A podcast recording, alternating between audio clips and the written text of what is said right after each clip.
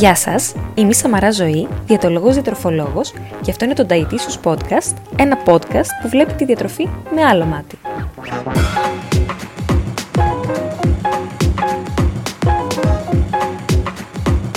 Στόχος μου είναι μέσα από κάθε επεισόδιο του Dietitious Podcast να ταυτιστείτε, να διαφωνήσετε, να προβληματιστείτε και να εμπλουτίσετε τις γνώσεις σας για τη διατροφή.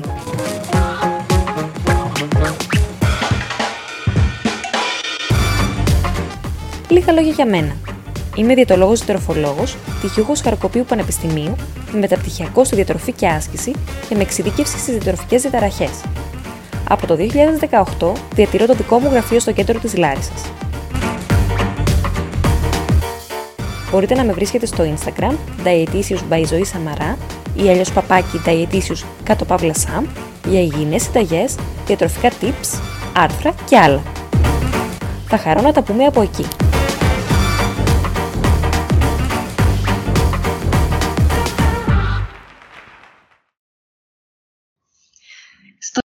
Podcast έχω τεράστια χαρά να έχω μαζί μου την Βίκη Χίτα ή αλλιώς Diet Out of the Box όπως θα την ξέρετε περισσότεροι από το λογαριασμό της στο Instagram. Η Βίκη Χίτα είναι τελειόφοιτη του τμήματος ε, ε, Διατολογίας του Διεθνούς Πανεπιστημίου Θεσσαλονίκης.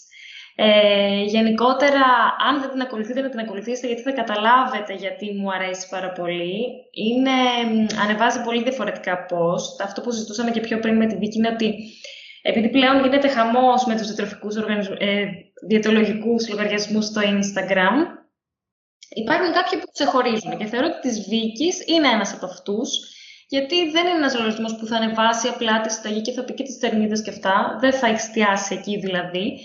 Θα μιλήσει πάρα πολύ για το θέμα της ψυχολογίας γύρω από τη διατροφή, που είναι αν όχι το 90% θα πω το, το μεγαλύτερο μέρος σε μια προσπάθεια διαχείρισης βάρους. Ε, από ό,τι έχω δει αρθρογραφεί και στο Need Help, που από όσο έχω δει, Βίκη, πες μας και εσύ, είναι και μια προσπάθεια και με ψυχολόγους έτσι, να προσεγγίσετε διάφορα θέματα. Ε, οπότε να σε χαιρετήσω λοιπόν, Βίκη. Χαίρετε, χαίρετε. Ευχαριστώ πολύ καταρχήν για την πρόσκληση. Χάρηκα πάρα πολύ εγώ, εγώ ευχαριστώ. Εγώ πραγματικά ευχαριστώ. Γιατί νομίζω ότι έχεις να μας πεις πάρα πολύ σημαντικά θέματα γύρω από το πώς ε, νιώθουμε και πώς βιώνουμε το θέμα του σώματος μας. Ε, πες μας κάποια πράγματα αρχικά για σένα. Λοιπόν, πριν σας πω για μένα, θα σας πω πόσο χαρούμενη είμαι που ήξερα τη ζωή μου στείλει μήνυμα και την παρακολουθούσα και τη θαύμαζα και πόσο ωραίο είναι να στέλνει ένας άνθρωπος που εσύ τον θαυμάζεις και να σου ζητάει να συζητήσετε. Νομίζω είναι πολύ όμορφο συνέστημα αυτό. Και πραγματικά ήθελα έτσι να το πω, γιατί όντως τη θαυμάζω, δεν είναι ψέμα. Την ακολουθώ από την πρώτη στιγμή στη σελίδα της και ξεχωρίζει. Και το ξέρετε ώστε την ακολουθείτε και την παρακολουθείτε. Ε, και τα αποδίδω και να πω σε αυτό το σημείο ότι δεν γνωριζόμασταν πριν με τη Βίκη. Ε, ξεκάθαρα γνωριζόμαστε μέσω των post μας στο Instagram αυτό. Ακριβώς. Κάνει και μερικά καλά μερικές φορές. Ναι, ναι, και Οπότε ναι, ε, εγώ θα σας πω ότι μπαίνοντας στη σχολή διατροφολογίας ε, μπήκα λίγο με κλάματα και με μεγάλη στεναχώρια όταν είδα ότι πέρασε τη διατροφολογία. Είχα χάσει τη φαρμακευτική για πάρα πολύ λίγα μόρια. Τότε θεωρούσα ότι είναι η σχολή των ονείρων μου η φαρμακευτική, γιατί θα φτιάχνω καλλιτικά και θα αναμειγνύω έτσι μπουκαλάκια και θα κάνω τέτοια πράγματα. Δεν είχα ιδέα δηλαδή κοινώ τι είναι. Οπότε μπαίνοντας στη σχολή είχα πολλά παραπάνω κιλά από τώρα, είχα περίπου 30 κιλά παραπάνω και χρειάστηκε να αντιμετωπίσω ένα βουνό. Μπαίνοντας μέσα, χρειάστηκε να αντιμετωπίσω ανθρώπους οι οποίοι με κοίταξαν λίγο περίεργα. σω είχα και εγώ στο μυαλό μου ότι μπορεί να με κοιτάνε λίγο περίεργα. Οπότε το να ασχοληθώ με την ψυχολογία στη διατροφή, μάλλον ήταν μονόδρομος. Δηλαδή, μάλλον δεν υπήρχε άλλη επιλογή για μένα. Ή δεν θα συνέχιζα τις σπουδές μου, ή θα έβρισκα ένα δικό μου τρόπο να λειτουργήσω μέσα στα πράγματα. Ε, προκειμένου να επιβιώσω με κάποιο τρόπο ε, σε ό,τι αφορά τις σπουδές. Και έτσι σιγά σιγά ξεκίνησα να διαβάζω λίγο περισσότερο για τη διατροφή στην ψυχολογία. Με βοήθησε πάρα πολύ και ένας υπέροχος καθηγητής που είχαμε στη σχολή, ψυχολόγος, ο οποίος μας έδινε συνέχεια, ξέρεις, τροφή για σκέψη και παραπάνω βιβλία και δείτε και αυτό, διαβάστε και εκείνο και πολύ όθηση γενικά. Οπότε έτσι κάπως ε, ξεκίνησε και το Diet Out of the Box, σαν μια ευκαιρία περισσότερο να επικοινωνήσω κι εγώ με άλλους ανθρώπους, να δω πώς σκέφτονται, να συζητήσουμε και είναι αλήθεια πολύ, πολύ ειλικρινές όλο αυτό. Λες, είναι μέσα κοινωνικής δικτύωσης και πόσο αληθινό μπορεί να είναι. Αλλά όταν έρχονται μηνύματα και σου εκφράζονται άνθρωποι και πραγματικά συζητάτε, βλέπεις ότι μπορεί να γίνει ειλικρινή συζήτηση, ακόμα και από εκεί. Ναι. Συμφωνώ. Και βασικά θεωρώ ότι είναι ειλικρινές γιατί και εσύ είσαι πολύ ειλικρινής. Δηλαδή, θα μιλήσουμε και στη συνέχεια για το body positivity και τα λοιπά, αλλά ε, επειδή έχει γίνει πολύ σούπα, εγώ πλέον το κοιτάω πολύ καχύποπτα. Όταν βλέπω δηλαδή ένα post για body positivity, ε, μπαίνω, το διαβάζω, αλλά το βλέπω με πολύ καχυποψία, γιατί δεν ξέρω κατά πόσο το άτομο ε, το οποίο μιλάει γι' αυτό το πιστεύει. Ε, αλλά εσύ φαίνεται ότι το πιστεύεις και είναι αυτό που σου είχα πει ότι κάποια άρθρα σου φαίνονται τόσο ειλικρινή γιατί βγάζουν και ένα βιωματικό χαρακτήρα. Ε, γενικά είναι αυτό που λες, είναι ειλικρινή στη σχέση σου με κάποιους, γιατί είσαι και εσύ ειλικρινής μέσα από τα πώς Δεν είναι προσποιητό αυτό που κάνεις. Δεν το λέω τώρα έτσι για να το πω, πραγματικά το πιστεύω αυτό. Ευχαριστώ που το λες, είναι πολύ σημαντικό για μένα. Ε, και ότι, σε ό,τι αφορά το body positivity που αναφέρεις, εγώ δεν θα σου κρύψω ότι έχει αρχίσει και με τρομάζει λίγο αυτό που συμβαίνει. Mm, δηλαδή, ναι. ξεκίνησε σαν κάτι υπέροχο, τότε το 2012, ξέρεις, που άρχισε το κίνημα και όλα αυτά, σαν απόρρια του, fat, ε, του κινήματος για το fat shaming, που ήταν καθαρά για το λίπος, ας πούμε, και το πώς ε, μιλάνε για αυτούς τους ανθρώπους με παραπάνω κιλά. Και ενώ ξεκίνησε σε κάτι τόσο όμορφο, έχει αρχίσει και γίνεται τρομακτικό το ότι πλέον μιλάνε όλοι γι' αυτό.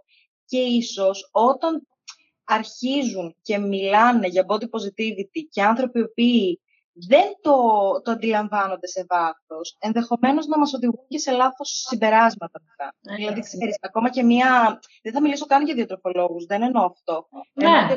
και μία, μία επιχείρηση με ρούχα, στην προσπάθειά της να πείσει κάποιον να αγοράσει κάτι, μπορεί πολύ ωραία να φέρει το body positivity στην επιφάνεια και να το κάνει με ένα, για μένα λάθος τρόπο, περνώντας ένα άλλο μήνυμα. Ε, όπως για παράδειγμα το ότι αγάπησε το σώμα σε όλα τα μεγέθη, αλλά πάλι θα σου δείξω ένα μοντέλο το οποίο δεν είναι υπερβαρωμένο, θα το έχω σεξουαλικοποιήσει δε τελείως. Θα, θα το έχω κάνει έτσι ώστε να έχει συγκεκριμένες αναλογίες, να μοιάζει με ένα πολύ συγκεκριμένο τρόπο. Και θα σου πω ότι και το υπέρβαρο είναι όμορφο, είναι διαφορετικό. Διαφορετικό, ε, δεν είναι και αυτό αποδεκτό, είναι απλά το διαφορετικό. Όπως λέγαμε κάποτε για τους έγχρωμους, ότι α, είναι διαφορετική, λες και τίθεται θέμα διαφοράς μεταξύ των ανθρώπων. Και εκείνο που να αρχίζει και λίγο με τρομάζει. Έχεις πάρα πολύ δίκιο. Και όντως για αυτά τα... Ε, γίνεται πολύ μεγάλη συζήτηση. Τώρα που έθεσες και το ζήτημα των ε, υπέρβαρων μοντέλων που θέλουν λέγονται plus size, τέλος δεν μου αρέσουν αυτοί οι όροι, τέλος τα πιο μεγαλόσωμα άτομα τα οποία προβάλλονται μέσα από τα περιοδικά. Και το πώς η συζήτηση γίνεται ότι προωθούν την παχυσαρκία, γενικώς έχει παρεξηγηθεί πάρα πολύ αυτό το θέμα πέρα από το body positivity, το ότι εκτίθεται ένα μεγαλόσωμο άτομο. Ένα άτομο που είναι που έχει διαφορετικές αναλογίες από αυτό που έχουμε συνηθίσει να βλέπουμε στο εξώφυλλο ενός περιοδικού και πρέπει να απολογείται μία σειρά ατόμων για το γιατί εκτίθεται αυτό το άτομο. Και πολύ σωστή λέξη έκθεση που χρησιμοποίησες. Δεν είναι τυχαία νομίζω. πολύ σωστά το χρησιμοποίησες. Ότι εκτίθενται ναι. αυτά τα άτομα. Έτσι το, έτσι το αντιλαμβάνεται τουλάχιστον μεγάλο μέρος της κοινωνίας. Ότι πρόκειται για έκθεση. Και Πράγματι, δεν ξέρω, εγώ δεν ανησυχώ τόσο. Δηλαδή, δεν μου έχει περάσει ποτέ η σκέψη από το μυαλό ότι με ένα υπέρβαρο μοντέλο ουσιαστικά θα προωθηθεί το πρότυπο της παχυσαρκίας, όσο το ότι είναι πιθανό πάλι να περαστεί λάθος μήνυμα. Δηλαδή, σε μια νέα κοπέλα, η οποία είναι αντίστοιχα υπέρβαρη και θα δει ένα υπέρβαρο μοντέλο με πολύ συγκεκριμένες αναλογίες, πάλι θα μπει στη σύγκριση. Να πει ναι, δεν έχω λεπτή μέση και μεγάλους γοφούς, ας πούμε, ή μεγάλο στήθος. Έχω κοιλιά και πολύ από τα ποδαράκια, οπότε είμαι μεν υπέρβαρη, αλλά δεν ταιριάζω σε αυτό που μου δείχνουν. Αλλά, άρα πάλι κάπου δεν κάνω fit μέσα σε όλο αυτό. Πάλι νιώθω διαφορετική, πάλι νιώθω εκτεθειμένη. Και η αλήθεια είναι ότι τον έφερα και πριν, αλλά το πιστεύω πάρα πολύ ότι έχει σεξουαλικοποιηθεί απίστευτο το γυναικείο σώμα. Δηλαδή, οτιδήποτε είναι με καμπύλη, οτιδήποτε έχει παραπάνω βάρος, ε, προκειμένου να το προβάλλουμε σαν όμορφο, το φτάνουμε στο υπερσεξουαλικό. Το οποίο επίσης είναι τρομακτικό, γιατί δεν νομίζω ότι τίθεται θέμα. Δηλαδή, είναι, είναι μια λογική που πρέπει λίγο να αρχίσουμε να το σκεφτόμαστε και δύο και τρεις φορές πριν το περάσουμε. Και αν έχεις, είμαι σίγουρη ότι το έχεις παρατηρήσει. Σε μοντέλα τα οποία είναι εντός αγωγικών, γιατί ούτε εμένα μου αρέσει ο όρος, plus size, ε, προβάλλεται πάρα πολύ θηλυκή τους πλευρά, υπέρ του δέοντο. Λες και πρέπει να το τονίσουμε, ας πούμε, ότι και εγώ είμαι θηλυκή, και εγώ, ξέρεις, ναι. έχω ένα σώμα που μπορεί να είναι θελκτικό. Οπότε ναι, σίγουρα. Δεν ξέρω και πώς το κάνω. Αυτά είναι με, μοντέ, με, με μαγιό στο εξώφυλλο. Mm. Αυτό εμένα μου κάνει εντύπωση. γιατί... Ναι, γιατί πραγματικά το ότι ένα άτομο είναι μεγαλόσωμο ή ένα άτομο είναι μικρόσωμο είναι κατά γενική ομολογία γενικού φυσιολογικού, βά, γενικού βά, ε, φυσιολογικού βάρους. Συγγνώμη. Δεν σημαίνει ότι θα πρέπει να προβάλλεται με μαγιό ή θα πρέπει να είναι τόσο τέλεια με το σώμα του ή ακόμα και ένα τέλειο με το σώμα του, θα πρέπει να φοράει το μαγιό και θα πρέπει να δείχνει το σώμα του. Πώς θα το πω, δηλαδή, μπορεί ένα άτομο να έχει ένα κατά γενική ομολογία καλό σώμα ή ένα άτομο να είναι μεγαλόσωμο. Ε, το μένα άτομο με το κατά γενική ομολογία καλό σώμα να νιώθει καλά με το σώμα του, αλλά να μην του αρέσει να βάλει το μαγιό και να το προβάλλει, να το δείξει. Πλέον αυτό μας, ε, μας οδηγεί αυτόματα στο ότι το άτομο αυτό έχει κόμπλεξ. Δεν το θεωρούμε. Όπως, ας πούμε, εμένα δεν μου αρέσει να πάω στο κλαμπ. Δεν θα πάω στο κλαμπ. Έτσι, αυτό το άτομο μπορεί να του αρέσει η παραλία. Δεν θα πάει στην παραλία. Δεν θα πάει γιατί ναι, μπορεί να του αρέσει να δείξει το σώμα του, αλλά όχι επειδή δεν νιώθει καλά με αυτό. Αντίστοιχα, ένα μεγαλόσωμο άτομο μπορεί να νιώθει super duper με το σώμα του, να του αρέσει να βάζει crop top, να του αρέσει να βάζει μπικίνι και να θέλει να πάει στην παραλία. Βασικά, είτε νιώθει καλά με το σώμα του, είτε δεν νιώθει καλά. Αυτό όμως δεν θα πρέπει να αντιμετωπιστεί αντίθετα, δηλαδή το άτομο δεν έχει καθόλου κόμπλεξ και έτσι γι' αυτό το, το λόγο θέλει να υπερπροβάλλεται. Γενικά, αυτό είναι που νομίζω ότι τα περιοδικά σε αυτό κάνουν λάθος. Δηλαδή ότι εντοπίζουν το, με το μεγαλόσωμο το μοντέλο που θα έχει ένα ωραίο πρόσωπο, εντάξει, θα το βάλουν να βάλει μαγιό, θα του κάνουν το ρετούς εννοείται, θα ξέρουν ότι αυτό θα προκαλέσει και γιατί θα το πούνε ότι προωθεί το χισαρκία και γιατί θα πούνε ότι α, δεν είναι αυτό που συνηθίζουν να βλέπουν στο εξώφυλλο. Γι' αυτό το κάνουν, δεν το κάνουν για, δεν έχουν ευκαινείς σκοπούς. Και το κάνουν αυτό που είπες τελείως. θέλουν να δείξουν ότι είναι μια γυναίκα που έχει καμπύλες, προβάλλει το σώμα της, δεν είναι ο μέσος όρος και πάρτε το και κάντε τώρα. Έτσι. Και είναι και λίγο νομίζω, έτσι όσο σε ακούω και μιλάς, αυτό δηλαδή μου ήρθε πρώτα στο μυαλό, σαν να λέει, να λέει ο μέσος ε, υπέρβαρος άνθρωπος με αυτόν τον τρόπο ότι μπορώ κι εγώ να υπάρχω. Λες και δεν είναι δεδομένο. Δηλαδή θα σας δείξω ότι έχω δικαίωμα να βάλω σόρουχα και αυτό δημιουργεί μια ενοχική τάση προς την κοινωνία. Δηλαδή, ξέρεις, έβλεπα, και εγώ έχω περάσει από αυτή τη φάση, όταν πρωτοβγήκαν τα plus size μοντέλα, που τα έβλεπα και έλεγα, πω, ναι, κοίτα και εμείς με τα παραπάνω κιλά μπορούμε και είμαστε και αυτό. Λες και δεν ήταν δεδομένο. Και περίμενα να δω ένα εξώφυλλο ενός περιοδικού με μια γυναίκα τρομερά προβεβλημένη για να καταλάβω ότι υπάρχω κι εγώ κόψω από την κοινωνία ως άτομο. Έτσι, και όχι φυσικά με την ε, κάθε ταμπέλα που μπορεί να μπαίνει, σεξουαλική, θηλυκή, θελκτική, οτιδήποτε. Αυτό σκέφτομαι όσο ώρα μιλά και πραγματικά έχει πάρα πολύ δίκιο.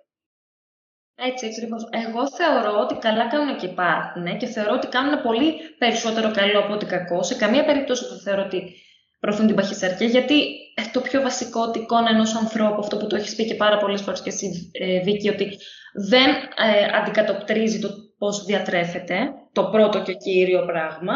Έτσι. Οπότε, σε καμία περίπτωση δεν θεωρώ ότι κάνουν μεγαλύτερο κακό από ότι καλό. Θεωρώ ότι κάνουν μεγαλύτερο καλό, γιατί ε, είναι κάποια άτομα τα οποία έχουν συνειδητοποιήσει αυτά που λες Βίκη. Ότι έχουν περάσει την πρώτη φάση του ότι βλέπω το μοντέλο και ταυτίζομαι και μετά το εκλογικεύω και λέω μα γιατί το σκέφτηκα αυτό. Κάποια άτομα όμως έχουν την ανάγκη να το δουν και την ανάγκη να δουν ότι κάπου κάποιο περιοδικό του επέλεξε και ένα, ε, μακριά, ένα μοντέλο μακριά από το μέσο όρο.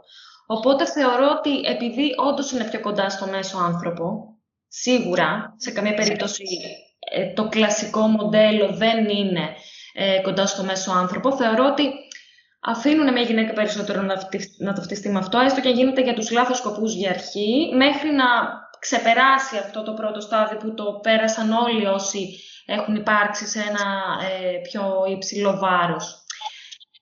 Γενικά νομίζω ότι όλη αυτή η βιομηχανία του μοντέλου είναι λάθος. Τουλάχιστον είναι λάθος για μένα δεν μου αρέσει καθόλου, οπότε γι' αυτό προσπαθώ να βρω το καλό στην όλη κατάσταση. Αλλά γενικά όταν μιλάμε, όταν κάποιος θα δει ένα τέτοιο μοντέλο και θα πει πώς είναι έτσι αυτή, μου χαλάει την αισθητική, τέτοια όλοι πρέπει λίγο να κάτσει να σκεφτεί λίγο τι γίνεται με τον εαυτό του. Υπάρχουν και αυτά. Ξέρεις, έχω αποβάλει τόσο πολύ από τους ανθρώπους από τη ζωή μου που είχα ξεχάσει και ότι υπάρχει, αλλά όντως πράγμα. Υπάρχει και αυτό. Μου χαλάει την αισθητική. Ναι. Ναι, ίσως είναι αυτό που λες και ότι ίσως έχεις αποβάλει αυτούς τους ανθρώπους, έχεις περάσει το στάδιο αυτό το ότι βλέπω το μοντέλο και ταυτίζομαι μαζί του, γιατί είμαι κάτι παραπάνω από αυτό. Και γι' αυτό είμαστε ο κύκλος μας, βασικά. Γι' αυτό, ναι. Και έχει ναι. πολύ σημασία έτσι για να το κλείσουμε και αυτό το κομμάτι με τα, με τα πρότυπα και με τα μοντέλα, θεωρώ, το κατά πόσο φιλτράρεις και τι δέχεσαι. Τι θέλω να πω; Αν το πάρουμε την οπτική ότι θα αντιληφθεί ο μέσος υπέρβαρος άνθρωπος ότι και αυτός μπορεί να βάλει συγκεκριμένα ρούχα, γιατί δεν μπορεί να το έχει φανταστεί καν πριν, επειδή δεν του το έχει πει κάποια εταιρεία ή οτιδήποτε. Ή ότι αντίστοιχα δεν σημαίνει ότι πρέπει να φτάσει στο ιδανικό βάρος για να ζήσει τη ζωή του και μέχρι τότε να κάνει pause, και ότι μπορεί παράλληλα δουλεύοντας με τον εαυτό του να ζει και να έχει μια φυσιολογική ζωή. Τότε ναι, είναι κάτι το υγιές. Αν αρχίσει να παίρνει τη μορφή, που εγώ φοβάμαι ότι αυτό γίνεται, ειδικά μέσα από το Instagram πλέον, ε, την μορφή του προτύπου με την έννοια κάτι που πάλι κυνηγάω να το φτάσω, όπως δεν είναι υγιές να το κάνεις και για ένα ορμοβαρές μοντέλο, έτσι δεν είναι να το κάνεις για κανένα μοντέλο. Δεν νομίζω ότι έχει να κάνει το τι κυνηγάς. Είτε κυνηγάς τα πολύ λίγα κιλά είτε τα πολλά. Όταν κυνηγάς κάτι πολύ συγκεκριμένο, καταναγκάζεσαι. Μπαίνει μέσα η έννοια του καταναγκασμού. Άρα από εκεί ξεκινάει το, το, η κατηφόρα, είναι λάθος. Ακριβώς. Αυτό. Δεν είναι πρότυπο. Δεν παροτρύνει ένα εξώφυλλο να γίνει κάποιος υπέρβαρος παχύσταρχο. Ούτε θα πρέπει να τον παροτρύνει να γίνει, όπως γίνεται βέβαια όλα αυτά τα χρόνια, να τον παροτρύνει να γίνει αδύνατος και να χτυπιέται στα γυμναστήρια για να αποκτήσει six pack κτλ. Εκεί είναι που το παρεξηγούμε, ότι κανείς δεν παροτρύνει κανένα τίποτα. Ούτε μια γυναίκα υπέρβαρη που θα βγει στην παραλία και θα έχει το μπικίνι της και θα είναι τέλεια, δεν παροτρύνει τον άλλον να γίνει έτσι, ούτε τον προκαλεί. Ο καθέ... Είναι ατομικές επιλογές. Δηλαδή, ο καθένας είναι όπως θέλει να είναι. Εσύ δεν έχεις καμία δύναμη πάνω του. Αυτό πρέπει να καταλάβει ο καθένας που βλέπει αυτό το μοντέλο και θέλει να, κρίνει, να το κρίνει. Ή το μοντέλο ή τον οποιοδήποτε άνθρωπο δει έξω. Αυτό είπαμε λίγο να το ξεκαθαρίσουμε αυτό με τα plus size model, γιατί δεν μπορώ να ακούω ότι προωθούν την παχυσαρκία. Δηλαδή, αλήθεια, δεν, μπορώ, δεν το χωρώ το μυαλό μου. Χριστί, νομίζω χάνουμε λίγο το δέντρο και κοιτάμε το... Όχι. Κάνουμε το και κοιτάμε το δέντρο. Το αντίθετο. Εστιάζουμε πάρα πολύ σε κάτι συγκεκριμένο. Δηλαδή, με την ίδια λογική και τα γυράδικα μπορεί να προωθούν την παχυσαρκία. Δεν έχει λογική αυτό. Ότι όποιο ζει με παραπάνω κιλά από την παχυσαρκία. Αυτό. Καλά έχουμε. Ελεύθερη. Ε, και με βάση το, το body positivity, βασικά το, το ξέρουμε όλοι το body positivity πλέον, είναι αυτό που αναφερθήκαμε και στην αρχή, είναι το πόσο μπορούμε να αγαπάμε το σώμα μας, να εξοικειωθούμε με αυτό. Ε, έχει έτσι, ε, τώρα εισαχθεί τα τελευταία χρόνια ένας νέος όρος, η σωματική ουδετερότητα, το body neutrality. Και ήθελα λίγο να το συζητήσουμε μαζί, ε, γιατί στην ουσία το body positivity γιατί δημιουργήθηκε το body neutrality, γιατί το body positivity θεωρήθηκε ότι είναι ένα κίνημα το οποίο πιέζει τα άτομα να αγαπήσουν το σώμα τους. Και αυτή η πίεση μπορεί να τους βγει στο αντίθετο στην ουσία. Γιατί από το να περάσεις από μια φάση που το μισείς στη φάση που το αγαπάς, έχει κάποια στάδια ενδιάμεσα που ίσως δεν μιλάμε γι' αυτά. Πράγματι νομίζω ότι εγώ τουλάχιστον το, το χάσμα που εντοπίζω όλα αυτά τα χρόνια με το body positivity είναι ότι χάνεται λίγο το γιατί ζωή. Δηλαδή, ωραία, αγάψε τον εαυτό σου, αγάψε το σώμα σου, να σου μιλάς όμορφα, να σε προσέχεις. Γιατί; Εξήγησέ μου γιατί να το κάνω. Που όλοι καταλαβαίνουμε το γιατί. Ναι, γιατί έχω δικαίωμα να αγαπήσω το σώμα μου, έχω δικαίωμα να με φροντίσω. Αλλά νομίζω ότι γίνεται με έναν τρόπο σαν να είναι υποχρέωση του κάθε ανθρώπου. Και όταν μεγαλώνεις με τόσα πρότυπα που σου λένε συνεχώς μην σε αγαπάς. Πρέπει να αλλάξεις. Πρέπει να κάνεις κάτι διαφορετικό για να σε αγαπήσεις και για να σε αγαπήσουν και οι άλλοι. Όταν ξαφνικά έρχεσαι και ακούς κάποιον να σου λέει απλά αγάπησε το σώμα γιατί, γιατί έτσι, είναι πολύ δύσκολο να το κάνεις. Και mm. μετά παίρνει και σε μια διαδικασία το άτομο, νομίζω, να αισθάνεται και τύψη αν δεν το καταφέρνει. Δηλαδή να λέει, OK, okay, εγώ μάλλον δεν με αγαπάω, γιατί δεν μπορώ να το κάνω. Τι, πού, πού χάνεται η σύνδεση. Μπράβο. Μπράβο. Είναι αυτό που λες ακριβώς. Και είναι αυτό που λες ότι επειδή πλέον προβάλλεται, αυτό που είπαμε και στην αρχή, ότι επειδή προβάλλεται παντού, έχει παρεξηγηθεί ο όρος. Πλέον έχει ταυτιστεί το body positivity με το καλό σώμα. Το κατά γενική ομολογία, να το λέω πάντα κατά γενική ομολογία καλό σώμα. Με το fitness, με το γυμνασμένο. Δηλαδή, body positivity, και να το πούμε λίγο εδώ, δεν αγαπάμε το σώμα μας, όχι όταν είναι στην τέλεια εκδοχή του, Αγαπάμε το σώμα σε οποιαδήποτε εκδοχή και αν είναι αυτό. Δεν σημαίνει ότι δεν παρεμβαίνουμε σε αυτό. Δεν σημαίνει ότι αν το αγαπάμε, παρεμβαίνουμε σε αυτό, οπότε θεωρούμε ότι είμαστε έτοιμοι και θέλουμε. Εκεί παρεξηγείται το πράγμα και νομίζω και γι' αυτό δημιουργήθηκε το όρο σωματική ουδετερότητα ουσιαστικά το αντιμετωπίζει λίγο περισσότερο το σώμα σαν ένα εργαλείο μέσα σε όλα αυτά. Δηλαδή σου λέει ναι, έχεις ένα μυαλό, έχεις συναισθήματα, κάπου πρέπει να τα στεγάσεις όλα αυτά. Αυτό όμως που δόθηκε σε αυτή τη ζωή για να το κάνεις αυτό. Άρα προσπάθησε να έρθεις σε σύνδεση μαζί του. Και νομίζω ότι όταν συνδέεσαι πραγματικά και με το μέσα σου και με το σώμα σου, ε, ακούς καλύτερα και τι έχεις ανάγκη. Δηλαδή, από το να ξυπνάς το πρωί και να λες, Πρέπει να με ντύσω ωραία γιατί, γιατί με αγαπάω, γιατί με αγαπάω, γιατί μου το είπαν ή γιατί μου το είπα εγώ. Mm. Το να και να σε ρωτήσω πώς θέλω να με ντύσω σήμερα, ή τι θέλω να φάω, ή τι θέλω να πιω, με ποιον θέλω να μιλήσω, τι έχω ανάγκη να ακούσω και να, να σε ακούς κάθε στιγμή, ε, σε φέρνει σε μεγαλύτερη σύνδεση. Και άρα ίσως σε βοηθάει και να είσαι και καλύτερα, πιο ισορροπημένος. Ακριβώς. Και, θα συμφωνήσω πάρα πολύ σε αυτό που είπες, ότι ουσιαστικά το body positivity σου λέει να σε αγαπάς, αλλά πάλι η βιομηχανία το έχει πάρει και το έχει κάνει ένα πολύ όμορφο παιχνίδι, που ουσιαστικά σου λέει αγάπα το σώμα σου όταν. Αυτό που λες και εσύ, ότι δεν μπορείς να περιμένεις όταν, τη στιγμή. Δεν μπορείς να περιμένεις τι θα συμβεί για να σε αγαπήσεις. Αυτό είναι ανεφόρο. Ακριβώς. Βασικά, αυτό, ο στόχος της σωματικής ουδετερότητας είναι όχι να μας πει να νιώθουμε ουδέτερα για το πώς είναι το σώμα μας. Είναι λογικό ότι κάποιες φορές θα μας αρέσει περισσότερο το σώμα μας, κάποιες μέρες θα μας αρέσει λιγότερο, κάποια σημεία του σώματος μας θα μας αρέσουν περισσότερο. Ο στόχος της σωματικής ουδετερότητας είναι να κάνει ουδέτερη την επίδραση που έχει η εμφάνισή μας, τον τρόπο που σκεφτόμαστε για τον εαυτό μας. Δηλαδή, όπως και να είμαστε, ακόμα κι αν μας άρεσε αρχικά αυτό ή δεν μας άρεσε αρχικά αυτό, να έρθουμε σε μια εξέλιξη με τον εαυτό μας, ώστε αυτό να μην μας επηρεάζει. Δηλαδή, να λέμε είναι πολλά παραπάνω από την εμφάνισή μου. Ο τρόπος που δείχνω είναι απλά ένα μέρος του εαυτού μου. Δεν είναι όλος μου εαυτός, δεν με ορίζει, δεν είναι όλα τα συναισθήματά μου. Μ' αρέσει πάρα πολύ αυτό που λες. Μου αρέσει πάρα πολύ έτσι όπως το ακούω. Μου ακούγεται πολύ, πολύ ωραίο. Το δέχεται πολύ ωραίο το μυαλό μου δηλαδή.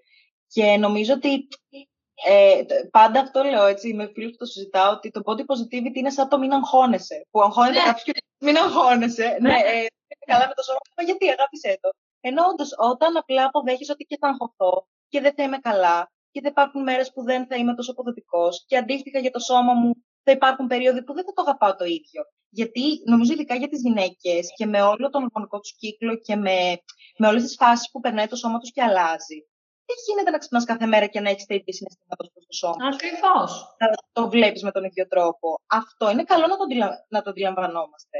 Και να ξέρουμε ότι ναι, σήμερα ξύπνησα και έχω τις μαύρες μου, ρε παιδί μου, και είμαι στα ποτόματα. Αλλά το ξέρω συνειδητά. Και θα δω τι θα το κάνω μετά αυτό. Θα δω πού θα το πάω. Ακριβώς. Αλλά το αναγνωρίζω. Και θα συνεχίσω και τη μέρα μου ε, χωρίς να με επηρεάσει. Νομίζω ότι είναι πολλή δουλειά. Νομίζω ότι είναι βέβαια πιο εύκολο από το αγάπη το σώμα σου. Δεν ξέρω αν είναι ενδιάμεσο στάδιο. Δηλαδή, αρχικά προφήθηκε ότι, ότι είναι ένα ενδιάμεσο στάδιο του body positivity. Δηλαδή, περνάς από τον αρνητισμό για το σώμα σου στο να είσαι ουδέτερος και μετά πας στο αγαπώ το σώμα μου. Αλλά δεν ξέρω αν τέλει είναι ενδιάμεσο στάδιο ή είναι ένα στάδιο που είναι απλά πιο ανακουφιστικό να βρισκόμαστε. Εγώ θα συμφωνήσω με τη δεύτερη εκδοχή σου πάντως. Δηλαδή ότι μάλλον είναι κάτι διαφορετικό. Ναι. Ε, γιατί είμαι, γενικά δεν πιστεύω ότι υπάρχει ποτέ άσπρο μαύρο στη ζωή γενικότερα. Δεν θεωρώ ότι μπορείς μόνο να αγαπάς, μόνο να μισείς, μόνο να είσαι καλά. Θα περάσεις από όλες τις φάσεις και μέσα στην ίδια μέρα κιόλας θα τις περάσεις. Δηλαδή, πόσε φορέ ξυπνάς το πρωί και λες: Αυτό σου κούκλα μου και μια χαρά και πάμε και μέχρι το βράδυ έχουν αλλάξει όλα. Ναι, ναι, ναι, ναι. Ακριβώς. Ακριβώς. Βασικά το body positivity είναι αυτό που λέγαμε ότι είμαι ωραίος, είμαι κούκλος, τι λέμε τώρα, αγαπώ το σώμα μου ανεξάρτητα από το τι πιστεύει κάποιος για την κοινωνία, από το τι πιστεύει η κοινωνία βασικά γι' αυτό. Ε, στο, στην σωματική ουδετερότητα δεν μπαίνει καθόλου η κοινωνία μέσα. Είμαι εγώ και το σώμα Ίσως αυτά τα δύο να αλληλοσυμπληρώνονται κιόλας με έναν τρόπο. Ναι. Δηλαδή να μπορούμε να κρατήσουμε κάποια στοιχεία από το, από το ένα και κάποια από το άλλο και με έναν τρόπο να είναι και πιο ολοκληρωμένο σαν ε, πρόταση προς έναν άνθρωπο. Ακριβώς. Τώρα βέβαια θα το πάρουν αυτό σιγά σιγά πιστεύω, Βίκυ, και θα το κάνουν και αυτό, θα, θα το παραποιήσουν. Έχει καρτούλες, καρτούλες από πάνω και ναι. ναι. Αγάπησε το σώμα σου καδράκι 5 ευρώ. Ισχύει. Ξεκάθαρα. Πρέπει να βγει κάτι άλλο μετά ναι. για να μπορέσουμε να συμφιλειωθούμε με αυτό. Σίγουρα, ναι. Είναι, είναι τεράστια. Φυσικά αυτά τα θέματα τώρα που αναλύουμε εντάχει είναι τεράστια θέματα. Και φυσικά δεν θέλουμε να περάσουμε σε κάποιον άνθρωπο την εντύπωση ότι μπορεί από τη μία μέρα στην άλλη είτε να γίνει σωματικά, σωματικά ουδέτερος είτε να αγαπάει το σώμα του. Αυτό είναι δουλειά ετών, θεωρώ. Ετών πολλών. Μια ζωή. Κάθε μέρα θέλει δουλειά. Γιατί θέλει δουλειά, όχι για κανέναν άλλον, για μας, για να είμαστε καλύτερα, να έχουμε εξέλιξη. Γιατί το βλέπω τόσο συχνά σε διαιτώμενους αυτό το πράγμα. Είναι πάρα πολύ δύσκολο με όλες αυτές τις προσλαμβάνουσες που έχουμε, είτε από τα social media, είτε από τους γύρω μας, να παραμείνουμε είτε ουδέτεροι είτε θετικοί προς το σώμα μας. Είναι απίστευτα δύσκολο. Μας σαμποτάρουν συνέχεια. Είναι μεγάλη αλήθεια. Και νομίζω ότι είναι και ο τρόπος που μεγαλώνουμε και έχουμε ρυθμιστεί με έναν τρόπο, αν μπορώ να το πω έτσι. Δηλαδή, ε, από μένα και από το περιβάλλον μου που είμαστε, ας πούμε, γενιά του 97 για παράδειγμα, και ναι. μετά, ε, βλέποντας παιδιά και τον τρόπο που αντιλαμβάνονταν το σώμα τους, όλο, όλο ε, προωθήθηκε μέσα από την εμφάνιση, το πόσο αγαπητός θα είσαι, δηλαδή περνιούνται τόσο υποσυνείδητα μηνύματα κατά το μεγάλωμα, που φτάνεις 20 χρονών και ξαφνικά λες «Α, γιατί δεν με αγαπώ, γιατί δεν μπορώ να με αγαπήσω, γιατί δεν μπορώ να συμφιλειωθώ έστω». Γιατί έχεις μεγαλώσει με δίαιτες, γιατί έχεις μεγαλώσει με ανθρώπους γύρω σου και την κοινωνία να σου λένε ότι πρέπει να είσαι κάπως συγκεκριμένα. Και τώρα και μετά, ας πούμε, έβλεπα TikTok προχθές, αυτό δεν ήξερα καθόλου, τα ανακάλυψα τώρα πρόσφατα. Ναι. Νομίζω ότι γίνεται ακόμα πιο έντονο αυτό. Και με φοβίζει λίγο αυτό. Ναι. Δηλαδή, η παιδιά μου που είναι 8 χρονών και μου λέει να ζυγιστώ. Και λέω τι, ξέρεις, έχω τη ζυγαριά στο δωμάτιο και λέω τι έγινε. Τι να ζυγιστείς; Να ζυγιστώ. Λέω τι σημαίνει αυτό για σένα, το να ζυγιστείς, τι θα σου δώσει; Το έκανε η τάδε, να μην ξέρω πόσο κιλά είμαι. Ε, τι θα σου πει αυτός ο αριθμός; Δεν ξέρω, σιωπή. Γιατί δεν μπορώ να ξέρω τι σημαίνει αυτός ο αριθμό. Αλλά πόσο μεγαλώνουμε με αυτό. Μιλάμε τώρα για 8 χρονών, έτσι. Απίστευτο. Απίστευτο. Απίστευτο. Και εσύ έχεις ένα η ανιψιά σου που της είπες αυτά τα πράγματα. Μία μέση ε, ανιψιά 8 ετών δεν έχει μία τέτοια θεία, μία τέτοια μαμά, μία τέτοια ε, ε, φίλη. Είναι πάρα πολύ... Τώρα έθιξες ένα πάρα πολύ σημαντικό θέμα το θέμα των, ότι ξεκινάει από την πολύ παιδική ηλικία όλο αυτό. Γιατί και εγώ ξέρω πόσες φορές έχει τύχει να έρθει η μητέρα με παιδί στο γραφείο και να έχω πει ότι καλό θα ήταν στην ηλικία να μην έχουμε ένα πρόγραμμα διατροφής. Δεν χρειάζεται. Μπορεί το παιδάκι να είναι όντως παχύσαρκο, γιατί συνήθως παχύσαρκα παιδάκια έρχονται όταν έχουν, έχουν όντως πρόβλημα. Αλλά μπορεί το παιδάκι να είναι όντως παχύσαρκο, αλλά δεν θα το βοηθήσει το να ζυγίζεται κάθε δύο εβδομάδες και η μαμά, η μαμά να λέει Δεν έχασε δύο κιλά το παιδί. Σε δύο εβδομάδες τώρα ένα παιδάκι να πρέπει να χάσει ένα κιλά και να ακολουθήσει, ε, δύο κιλά και να ακολουθήσει και ένα πρόγραμμα διατροφής αυστηρό, όπως η μαμά το έχει και όλοι στο μυαλό της αυστηρό. Γιατί είναι άλλο τι θα πει ο διαιτολόγος και άλλο τι θα πει ο γονέας. Γιατί η μαμά έχει κάνει δίαιτα, ήταν αυστηρή στον εαυτό της και απαιτεί το ίδιο από το παιδί. Το οποίο θα βγει έξω, θα παίξει με τους φίλους του, θα φάνει φίλοι του γαρδάκι και αυτό θα πρέπει να πει Αχ, δεν μπορώ, κάνω δίαιτα. Είναι Χωρίς πολύ ναι, ε, με, με έχεις ανατριχιάσει τώρα λίγο, δηλαδή όσο το, το λες και το ακούω, χωρίς καν είναι συνειδητή επιλογή του παιδιού, έτσι. Ναι. Γιατί τις περισσότερες φορές, ε, είτε πείθουμε ένα παιδί, είτε θεωρούμε και δεδομένο ότι εφόσον είμαι ο γονιός του, θα του πω εγώ τι θα κάνει με το σώμα του, και α είναι και 10 και 12 χρονών και 15, και αφού θεωρώ εγώ και κρίνω ότι έχει παραπάνω κιλά, μπορεί όντως να έχει, θα αποφασίσω αυτό που λες ακριβώς και τον τρόπο που θα τα χάσει και σε πόσο διάστημα θα τα χάσει και πώς θα συμπεριφέρεται. Ναι, είναι πολύ δύσκολο αυτό μετά να το, να το μαζέψεις και να το γυρίσεις, ας πούμε, πίσω με έναν τρόπο. Και από εκεί ξεκινάει και το όλο θέμα της ε, ε, εικόνας για το σώμα μας και το πόσο έχουμε λανθασμένο στο μυαλό μας. Από πολύ, ειδικά στα κοριτσάκια που είναι πιο έντονο πολύ πιο έντονο, εντάξει, γιατί ακόμα και από μοντέλα σε παιδικά έτσι, καταστήματα το βλέπουμε αυτό. Το ξανθό το κοριτσάκι με τα κοτσιδάκια και το, το ωραίο σώμα. Και πάλι έχει μια μαμά που θα του πει να χάσεις για να βάλεις το ωραίο φορεματάκι σου. Που εντάξει μαμά, να το πούμε, δεν, δεν έχεις σπουδάσει για να είναι μαμά, ούτε είναι αναγκασμένη να τα έχει διαβάσει όλα αυτά. Δεν φταίει η μαμά που το κάνει. Φταίει αυτή, αυτό το τοξικό περιβάλλον σε σχέση με το βάρος στο οποίο ζούμε, θεωρώ. μου έλεγε και μία φίλη ψυχολόγος ότι πολλές φορές οι γονείς οι οποίοι ε, έχουν αυτή την ανάγκη για τα παιδιά τους, πέρα από το ότι ανησυχούν πάρα πολύ για την υγεία των παιδιών, ε, ένα κομμάτι μέσα τους που θέλει πολύ να δει τα παιδιά τους αλλαγμένα, πιο αδύνατα, πιο ψηλά, οτιδήποτε, πιο περιποιημένα, ας πούμε, πιο διαφορετικά, είναι το ότι οι ίδιοι μπορεί να έχουν στο μυαλό τους πώς πρέπει να δείχνει το παιδί μου. Δηλαδή, έχω εγώ μία κόρη και δεν διανοούμε αυτή η κόρη να μην είναι αδύνατη, γιατί είναι η κόρη μου, ξεκινάει από μένα δηλαδή. Και δεν μπορώ να τη δω διαφορετικά, όχι επειδή γενικά έχω θέμα με τα παραπάνω κιλά, αλλά είναι το παιδί μου. Και το παιδί μου δεν μπορεί να έχει παραπάνω κιλά. Σε έχει το γείτονα, σε έχει κάποιο άλλο παιδί. Ακριβώς αυτό. Μπράβο, είναι ακριβώς αυτό που λες. Ότι το παιδί σου είναι και λίγο η εικόνα σου. Έτσι νιώθεις αυτό, αυτό. Και ξέρει, όλοι οι γονείς ξέρουν ότι φταίνε. Όλοι ξέρουν. Δηλαδή, την έχουν τη θλίψη μέσα τους. Ξέρουν ότι αυτό τώρα έχουν υποβάλει το παιδί τους σε μια διαδικασία για την οποία φταίνε και οι ίδιοι. Γι' αυτό και ίσως είναι τόσο αυστηροί. Γι' αυτό και συγκρίνουν πολλές φορές τη δίαιτα με το πόσο καλός μαθητής είναι το παιδί τους. Είναι, είναι τεράστιο, τεράστιο θέμα και από εκεί ξεκινάνε όλα. Ε, δεν θεωρώ ότι ένα παιδάκι δεν πρέπει να πάει σε διαιτολόγο, απλά θα πρέπει αυτός ο διαιτολόγος που θα πάει να το χειριστεί σωστά. Αυτό. Ίσως να τον βοηθήσει και όχι ίσως. Εγώ πιστεύω ότι ένας διατροφολόγος θα έχει τέτοια ευαισθησία το πιο πιθανό να τον γλιτώσει και πολλά στην πορεία. Ναι, ναι. Γιατί δεν κάναμε λίγα. Εγώ τουλάχιστον δεν έκανα καθόλου λίγα με δίαιτες χιλίων θερμίδων να λιποθυμάω στο δημοτικό επειδή απλά άνοιγα το ίντερνετ, ας πούμε. Δεν κάναμε καθόλου λίγα.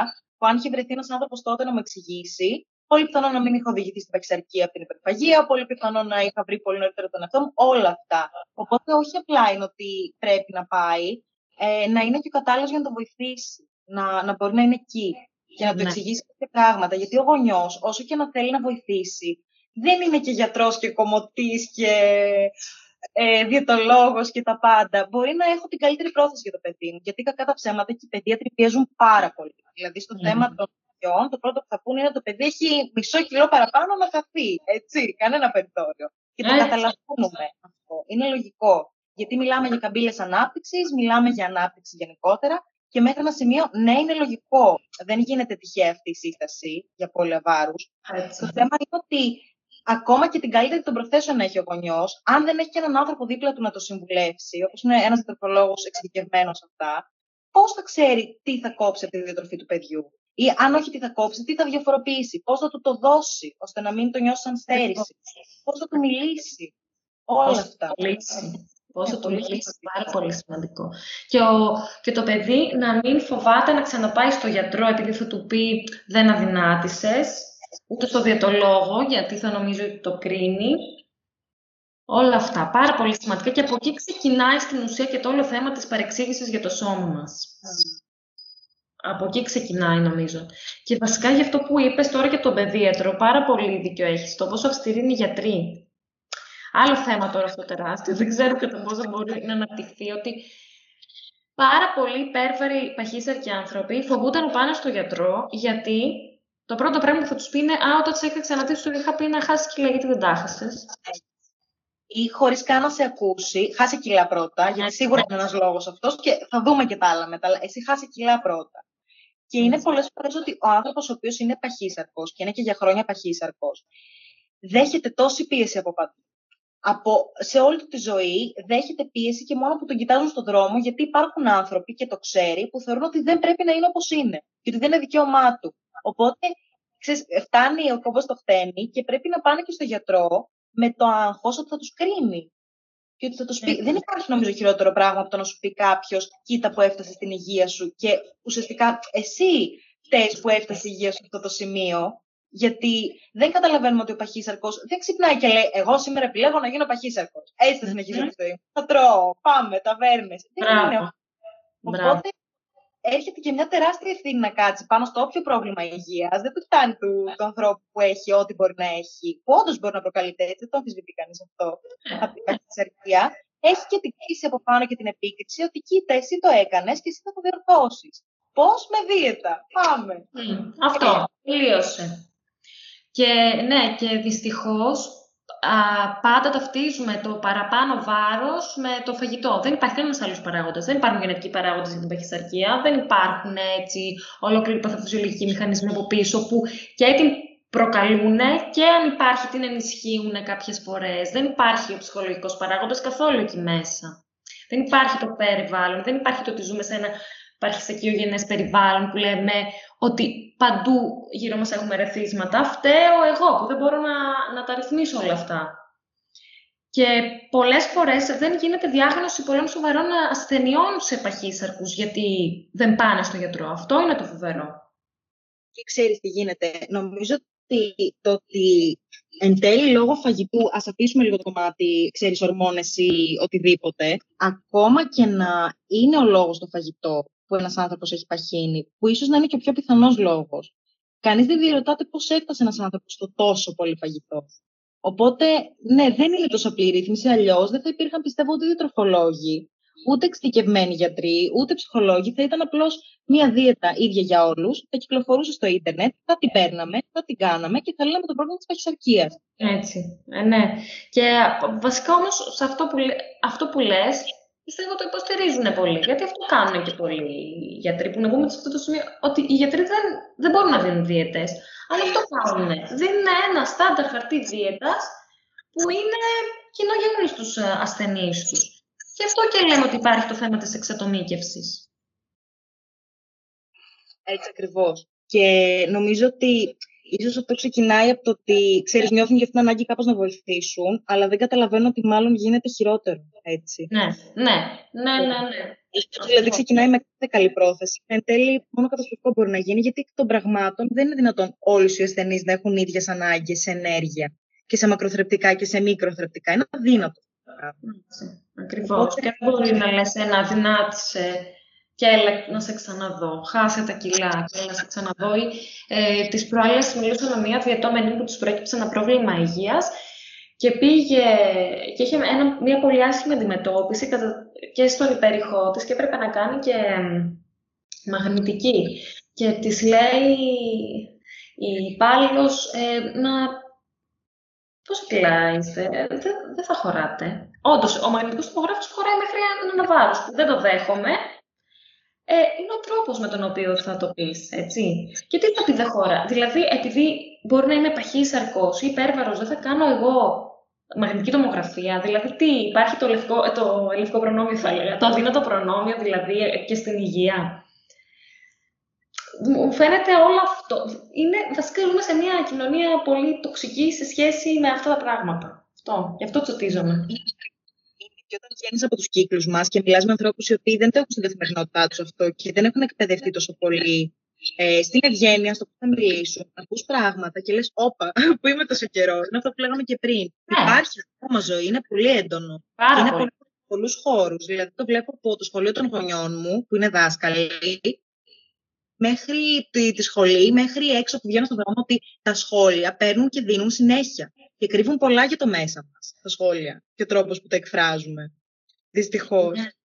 Και στη σχολή που είπες, πάρα πολύ σημαντικό. Μία καθηγήτρια, θυμάμαι σε ένα μάθημα, μας είχε ρωτήσει τι χαρακτηριστικά πρέπει να έχει ένας διατολόγο. Mm. Και σηκώνανε χέρι και έλεγαν και είπε ένας συμφιτητή μας ότι πρέπει να είναι αδύνατος. Και εκεί τα βλέπει όλα αυτή, θολώνει και λέει αυτό δεν θέλω να ξανακούσω από κανέναν σας να το ξεστομίσει.